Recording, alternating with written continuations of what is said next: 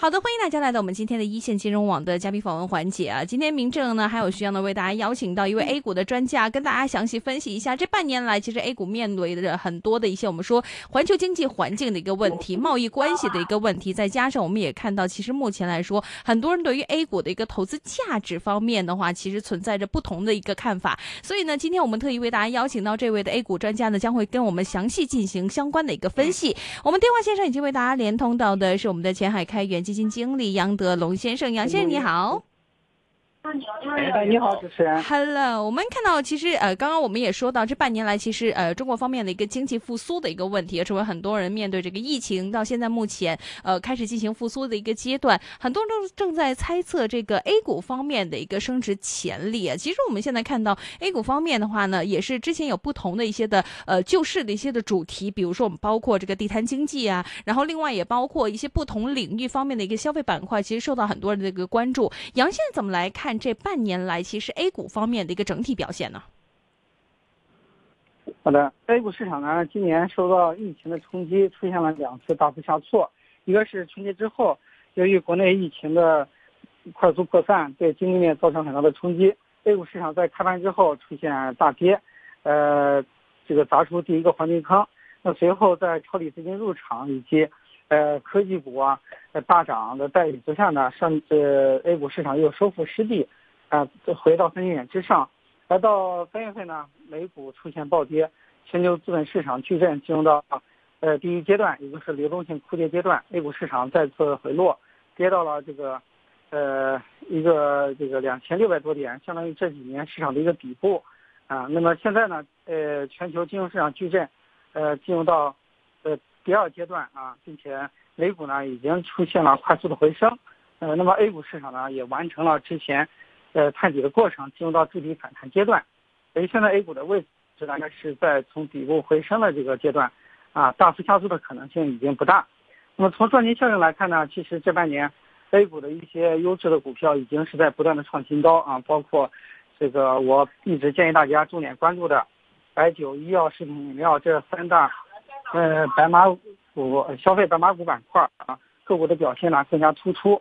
啊，这说明呢这个。市场的价值投资越来越深入人心，那么 A 股市场一些价值投资的标的呢，不断的创出新高，啊，所以对于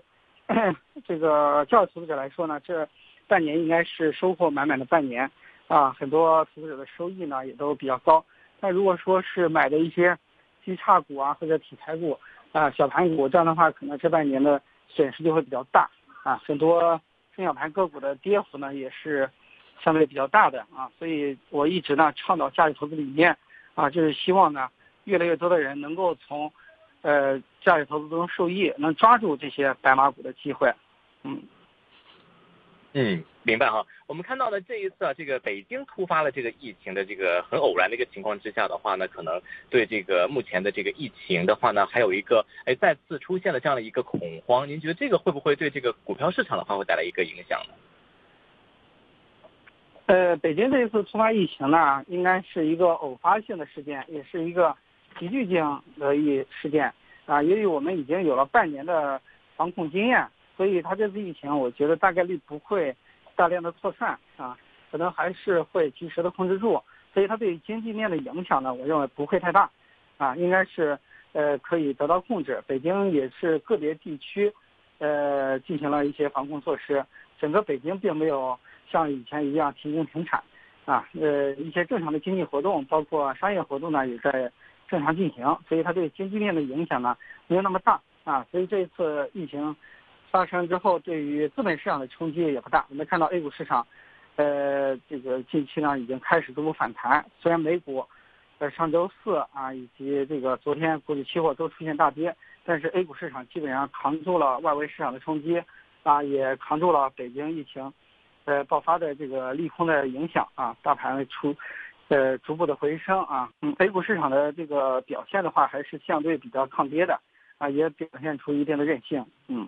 是的，另外来说，其实很多人也是关注到，其实目前来说，疫情其实为很多的我们看到 A 股方面的不同一些的医疗股份也带来一些的冲击，尤其是我们看到港股方面的一个反应啊，好像更加的一个强烈。未来来说的话，我们看到这次大家其实也是看在这个六月初这样北京一件事情来说的话，很期待它会不会在未来一段时间可能会为股市带来什么样的一个冲击？您对于这件事情，对于整个中国经济或者说股市方面的中长期的一个影响，你觉得会不会非常的深远，还是只是说这件事情？过了，可能也就会大家很快的就淡忘了。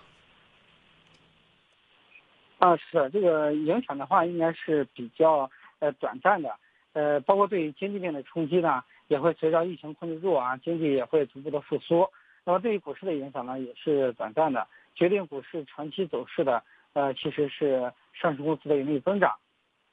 经济的增长的前景，而不是这个疫情。啊，那这次。疫情对于欧美经济的冲击尤其大，特别是对美国啊，可能会造成美国这个经济二季度呢百分之二十到三十的下挫，呃，但是从呃摩根斯坦利呃这个首席经济学家的发言来看，应该是呃冲击是短暂的。那么美国经济到明年一季度可能就会有百分之三的正增长，呃，下半年的跌幅呢也会逐步的收窄，啊，呃，所以我觉得疫情呢它。呃，对于经济活动的影响和经济正常的这种呃这个出现危机啊，长时间的陷入萧条是完全不一样的啊，它是短暂的一种快速的冲击，所以呃疫情过后，那么经济复苏也会是微型的反弹，嗯。啊，就像美股一样，三月份的时候暴跌，啊，现在呢又大反弹，基本上走出一个深 V 的走势，就因为投资者预计呢，疫情控制住之后，经济面还是会。出现快速回升的。嗯，说到美国方面，我们看到其实整个上半年来说的话，美国因为疫情啊，所有的经济数据其实都不是非常好。呃，尤其是之前出了这个就业人数方面的话呢，也看到数字方面其实连官方都不太肯定，到底是不是整个经济复苏的一个步伐是按照数据的一个形式体现。您觉得其实目前美国经济复苏的一个步伐来说的话，现在进入了一个哪个阶段？今年大选年呢，特朗普肯定会在这一方面呢会比较琢磨。呃，这件事情对他来说的一个整体的一个刺激啊，您是怎么样去？看看的呢？呃，应该说在大选之年的话呢，今年确实是，呃，对这个特朗普的连任形成了比较大的挑战啊。那个呃，因为这个疫情的话呢，对经济面的冲击很大，造成很多人的失业啊，又加上呃股市呢大起大落，也造成了很多投资者的损失啊。呃，那这次这个黑人事件啊，导致美国各州出现了大规模的抗议活动。啊，特朗普呢发表了一些不当的言论，也激发了这个呃黑人啊一些少数族裔的这个反感，这可能会对特朗普的这个连任呢形成比较大的挑战。而民主党的候选人啊拜登的支持率呢已经超过了呃特朗普十个百分点啊，就是说从这点来看呢，呃应该是历史上呃在位总统落后呃非在位竞选候选人的这个点数最多的啊。这也体现出，呃，未来的大选还是存在很大的这个不确定性，啊，如果说，呃，下半年啊，美国疫情能够得到控制，死亡人数啊能够控制在一定的范围内，那可能，呃，特朗普还是有希望连任的啊。如果疫情还是像现在一样这么严重，并且各州每日新增确诊人数甚至有上升的趋势，那对特朗普的连任会形成比较大的一个挑战。嗯，嗯，明白哈。呃，我们看到呢，在这一次的这个疫情之后的话呢，其实中国在资本市场当中的话，也推出了很多的政策，比如说海南的自贸区啊，也包括呢像啊这个创业板的注册制啊等等相关的这个一些政策来利好股票市场。其实呢，这个杨先生的话，您怎么看这些政策对股票市场以及对中国经济的这个提振，以及它的改革方面的话，您觉得这个会带来一个什么改变呢？啊，那么创业板试点注册制呢，就是为了。呃，这个适应经济转型的要求啊，同时也是，呃，为了这个，呃，提高呃金融对于实体经济的支持，呃，过去十年呢，A 股市场错失了像百度、阿里、腾讯、京东，也就是 BATC 这些科技企业，啊，也错失了像美团、拼多多这些这个新兴的，呃，企业。主要的一个原因呢，就是在审核制之下，呃，要求上市公司持续盈利。但是这些科技创新企业在创业的初期还处于烧钱阶段，啊，大量的要研发，很少有释放出利润，啊，又加上呃之前规定呢，这个海外注册的公司不能在 A 股上市，啊，同股不同权的公司也不能在 A 股上市，所以导致 A 股市场错失了这些好的这种科技的这个创新企业。那么现在 创业板试点注册制呢，对 IPO 的条件进行了大量的这个更改，啊，呃，允许呢，呃，暂时亏损但是有发展前景的企业在创业板注册上市。啊，同时对于这个海外注册的公司啊，也呃开始逐步的扫清障碍障碍啊，可以允许他们回 A 股回归 A 股。这样的话呢，将来呃这个 A 股市场将会迎来更多科技创新型的企业，从而呃分享经济转型的这个成果啊。这一点的话呢，是非常这个有利于 A 股市场投资者啊分享企业成长、分享的经济转型的啊。那么科创板试点注册制已经有了。一年左右的时间啊，应该说这一年呢，确实吸引了呃一百多家啊科创企业上市，啊虽然说这些科技企业还处于初创期，将来能否成功存在很大的不确定性，但至少呢，呃他们是新经济的代表，啊将来不排除会有呃一部分公司成长为科技龙头股，啊那么现在在创业板已经开始正式实施注册制，从六月十五日开始接收，呃你在。创业板注册上市公司的材料，啊，那这就标志着呢这个创业板一个新时代的来临，啊，那将来根据，呃新证券法的规定啊，在主板、中小创，呃中小板啊都会逐步的推行注册制，啊，那么这样的话上市的这个规则更加的灵活，啊，更能适应呢经济转型的要求，啊，同时注册制之下，让新股的发行、询价、交易更加市场化，更能反映呃资本的这个。呃，看法。啊，投资者用脚投票，呃，来决定，呃，哪个公司能上市，哪个公司不能上市，啊，这应该是比审核制之下呢更加反映这些企业的竞争力，啊，呃，那么在呃这个美国啊、香港等成熟市场普遍采取的都是注册制，啊，所以呃，我觉得注册制改革呢，它应该是揭开了 A 股市场发展的一个这个新的时代，嗯。那您觉得这个会将来啊，这个扩展到一些，比如说像这个上证啊、上海，还有这个啊这个主板这边的这些情况吗？呃，今年三月一号起，新证券法就正式实施了。新证券法要求全面推行注册制，当然要根据市场的条件啊，成熟一个啊，推行一个。那现在科创板一开始就是注册制的，那么创业板的话呢，现在已经开始推行注册制，估计将来主板。中小板啊都会推行注册制，现在只是一个时间问题啊。嗯，嗯，明白。那在这个整体的这个经济宏观经济方面的话，我们看到了在这个 PPI 的话呢，是一定的回落哈。另外的话呢，我们看到这个 PPI 以及相关的数据的话呢，可能并没有大家预期的那么的好啊。第一季度的话呢，中国经济的这个是啊，这个同比的话呢是有百分之六点八的一个减速。那在二季度或三季度的话，您觉得说整个中国经济目前的这个啊回稳的这个情况是如何的？那另外呢，对于这个今年的整体的经济状态的话，你又是个什么看法呢？嗯，根据刚刚统计局公布的五月份的经济数据，那么呃，我国经济在疫情控制之后已经逐步的复苏，啊。呃，五月份经济各项指标相对于四月份都有所改善，啊，比如说，全国规模以上工业增加值同比增长百分之四点四，增速比四月份加快零点五个百分点，环比增长百分之一点五三，嗯，呃，那么从这个服务业来看呢，五月份全国服务业生产指数同比增长百分之一，而四月份则是下降百分之四点五，啊，呃，那么在消费方面呢，五月份社会。消费品零售总额同比下降百分之二点八，降幅比四月份收窄四点七个百分点，环比呢也略有增长百分之零点七九，啊，呃，那么网上销售呢增长较快，啊，呃，一到五月份，全国网上零售额同比增长百分之四点五，比一到四月份加快二点八个百分点，呃，那么从这些数据来看呢，经济面确实在不断复苏，而物价的方话呢，五月份 CPI 同比上涨百分之二点四。涨幅比四月份回落零点九个百分点，环比下降百分之零点八。那主要原因呢，就是食品价格的下降，特别是猪肉的涨幅出现了明显的回落，同比上涨百分之八十一点七。啊，呃，那么猪肉的供给呢逐步增加，加上疫情之后运输途通道已经打通，啊，那么猪肉价格呢开始出现回落啊，那么通胀的压力在逐步的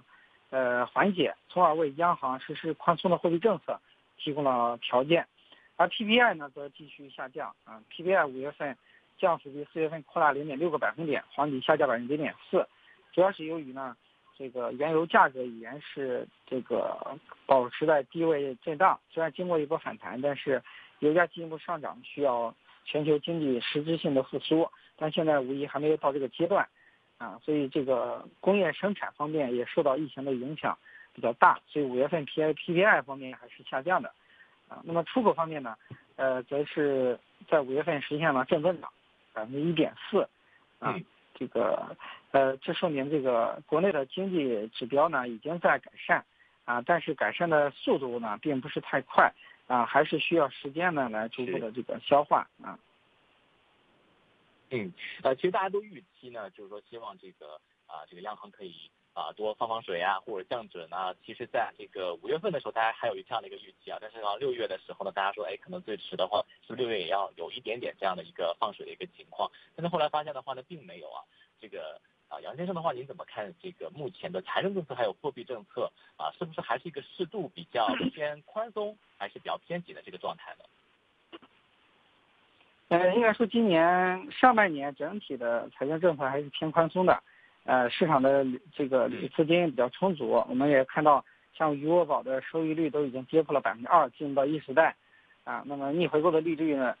呃，这个 LPR 的利率也在不断的下降，啊，当然，呃，三四月份是相对宽松，五六月份呢又开始略有收紧，啊，近期呃，这个利呃。这个息口利率呢有所抬头，啊，呃，但是从两会上呃呃相关领导的表态来看，呃后面为了应对经济的下降，呃不应该是会采取降准或者降息的手段，啊，还会进一步实施比较宽松的货币政策，啊，所以我们还是可以继续的去关注一下央行下一步的动作，嗯。是，呃，在两会的时候的话呢，我们也这个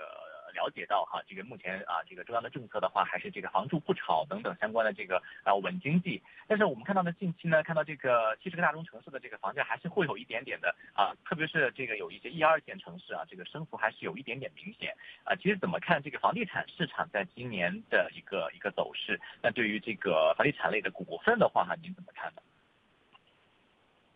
呃，国家对房地产调控不会放松，这是既定的方针，房住不炒还是严格的执行啊。当然，今年呃，为了应对疫情呢，国家对企业放款进行了这个一定的支持啊，特别是对中小微企业呃这个释放了一些经营贷啊，希望帮助这些中小微企业渡过难关。但是也不排除呢，有一部分资金呃进入到楼市去炒房，特别是深圳表现比较突出。前段时间深圳一些。呃，著名的新开楼盘房价被爆炒，啊，然后这个大量的资金呃流入，啊，这说明就是呃这个呃一部分资金呢确实想办法绕过了监管去炒房，后来受到了严厉的这种监管，啊，那么收回了这部分这个经营贷，啊，严打了这种爆炒房价的行为，因为高房价呢，它对于呃城市的发展啊，呃并不利啊，如果房价过高，可能会导致。呃，一些人才，特别是年轻人，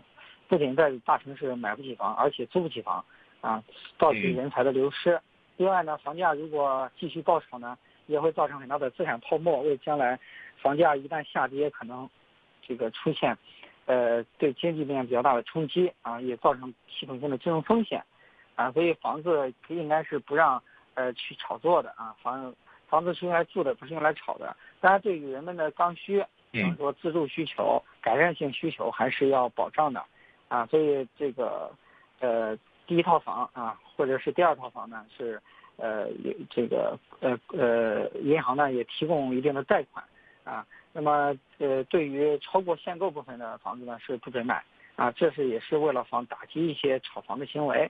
啊，那么我们看到过去十年呢是我国楼市的黄金十年，大量的居民储蓄都通过。呃，这个按揭啊，呃，或者是直接付全款的方式流入到楼市，造成房价呢一波一波的上涨，啊，形成了很强的赚钱效应。现在中国居民百分之七十的资产都是配置在楼市的，那这个比例呢，明显是偏高了，啊，那么将来，呃，随着房住不炒政策的执行以及房地产成交量的下降，炒房呢逐步的无利可图，那么居民储蓄大转移的方向，啊，就是从，呃，银行储蓄、从理财以及楼市呢，逐步的转移到，呃，资本市场，啊，那么今年一月三号，银保监会发出通知，要求银行、保险公司多渠道引导居民储蓄进入资本市场做价值投资、长期投资。其实就反映了呢，呃，这样一个政策性的引导啊，呃，那么这也是我一直以来的观点。其实未来十年的主要机会是在资本市场啊。那么虽然指数上不一定有太大的涨幅，但是呃，结构性的行情依然很突出。就好公司的股权啊，还是非常值得持有的啊。是，在下半年的话，这个杨先生的话，您觉得这个投资会应该是什么？那觉得说对于整个投资的方向性的话，你有一个什么样的建议给到大家呢？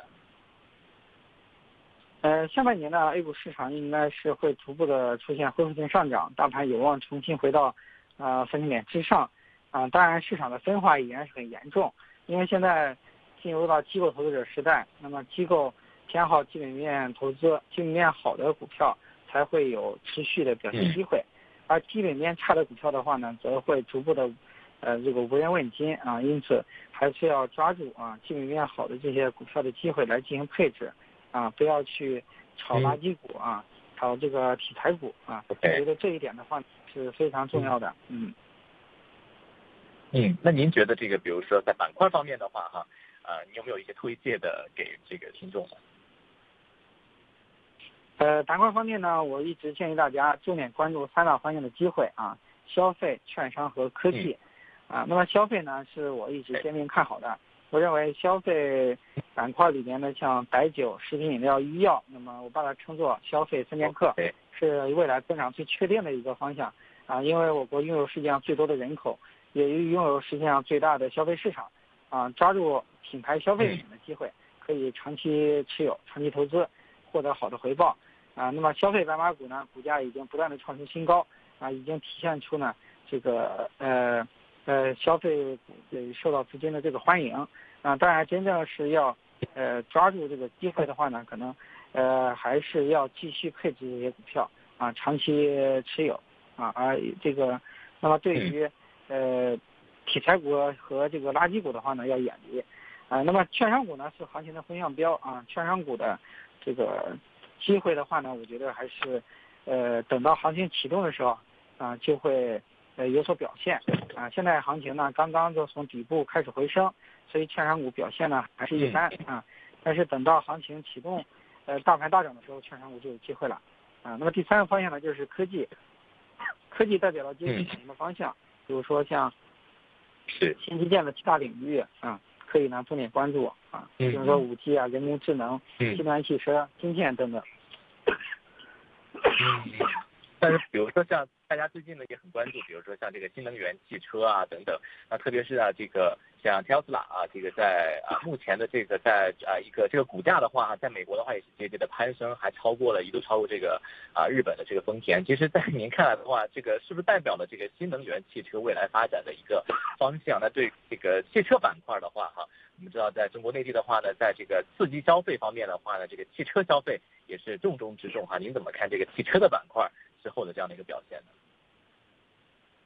那我觉得汽车板块的话呢，呃，这个现在重点关注的就是新能源汽车的机会，因为传统的汽车呢，呃，销量开始出现下降，并且被新能源汽车替代的概率比较大，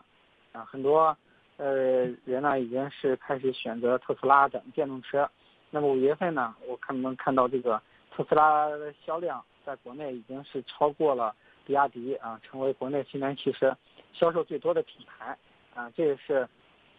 这个特斯拉建了上海工厂，产能放开之后啊，那么强势这个出现这个销售的这个规模提升啊，特斯拉竞争力呢还是普遍一般的啊，呃，那么这个新能源汽车替代传统燃油车呢是大势所趋啊，我认为这一点的话已经越来越明显啊，那么将来呃大家更多的是关注新能源汽车的机会。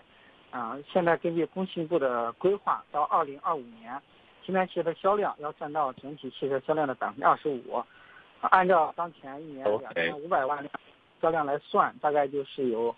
这个一年啊，呃，大概六百万辆左右的这个呃销量啊，呃，这是非常大的一个增长，因为现在一年新能源汽车销量国内才一百多万辆，也就是说有个四倍的，就五年四倍的涨幅啊，那这个速度是非常快的，所以呃建议大家呢可以关注新能源汽车的机会。啊，那么主重点受益呢，就是锂电池板块，啊，包括锂电池龙头啊，以及呃细分的一些子行业啊，都具有一定的这个投资机会啊。嗯。呃，我们看到呢，这个美国的很多中概股的话，近期呢回归港股市场也是大家关注的一个焦点。那我不知道，其实，在内地的基金经理或者是内地的这个券商，包括呢相关基金的行业的话，怎么看这个现象？那啊，这个如果说啊下半年的话，您觉得这个港股市场的机会更大一点，还是这个 A 股的市场会更大一点？啊，我觉得这个呃呃 A 股市场的话呢，它是呃现在已经是在底部啊。估值上虽然比港股贵一些，但是 A 股面临着居民储蓄的大转移，啊，也就是说国内房子不让炒，大量的资金的话呢，会通过买基金的方式进入到股市。你像前五个月，虽然 A 股表现一般，但是，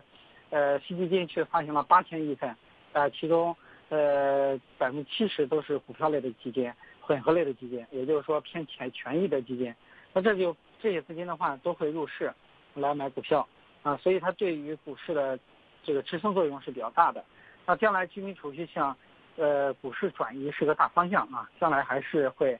呃，继续的流入到这个 A 股啊，所以我觉得 A 股的机会应该是比港股更确定一些，啊，当然这个美股反弹呢，对港股的这种带动作用也比较大啊，呃，我觉得这个港股呢，现在也见到了这几年的历史大底，啊，那么这个可能受到一些，呃，这个局势啊。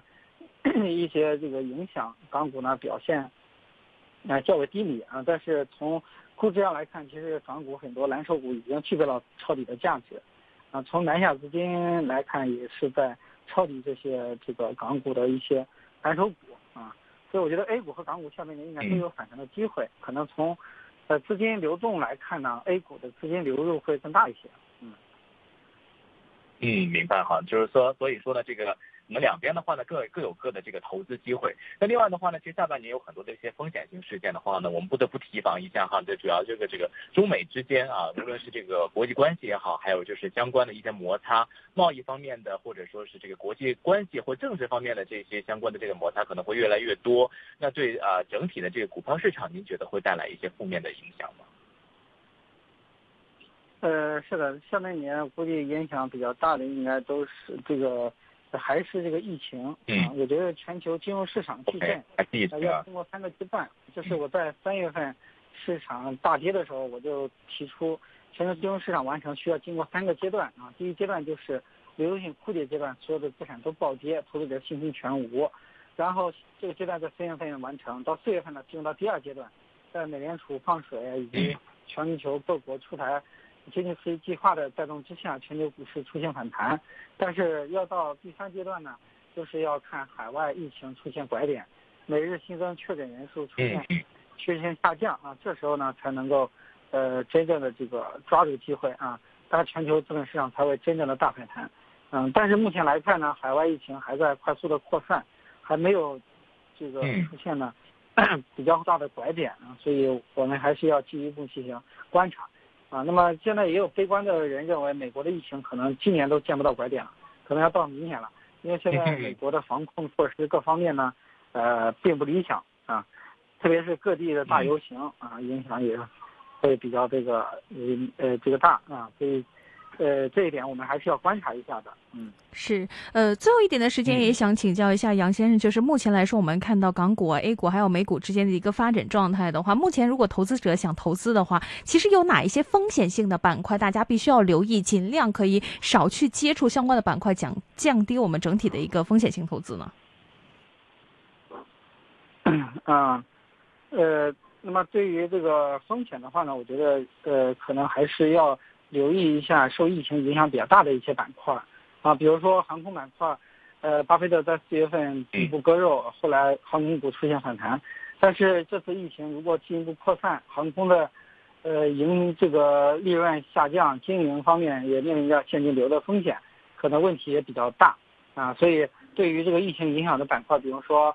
航空、机场，然后旅游、酒店啊，以及这个餐饮服务业，嗯，还是要比较小心啊。特别是美国这种疫情还在快速扩扩大的时候，影响会比较大啊。所以巴菲特割肉呢，他也是这个担心呢，疫情可能会导致航空公司。呃，需要几年的时间才能恢复元气，而不是很快就能恢复，啊，可能经济危险反弹了，但是航空业不一定那么快起来。所以说现在看巴菲特割肉似乎是割到底部，但是再过两年来看，那就不一定了啊。所以这一点的风险，我觉得。投资者还是要小心一点，就是对于疫情影响的板块还是小心一点啊。是，尤其这种说航空啊、跟旅游相关的一些的行业啊，这种消费性的这样类的行业来说的话，说不定大家其实未来一段时间心里面可能都会对于这种远地一个旅游有一个心理上的一个阴影啊。所以呢，今天也非常谢谢我们的 A 股方面的专家，青海开源基金经理杨德龙先生跟我们进行详细的 A 股跟环球方面的股市分析啊。非常谢谢您的分析。刚刚提到股票，你有持有吗？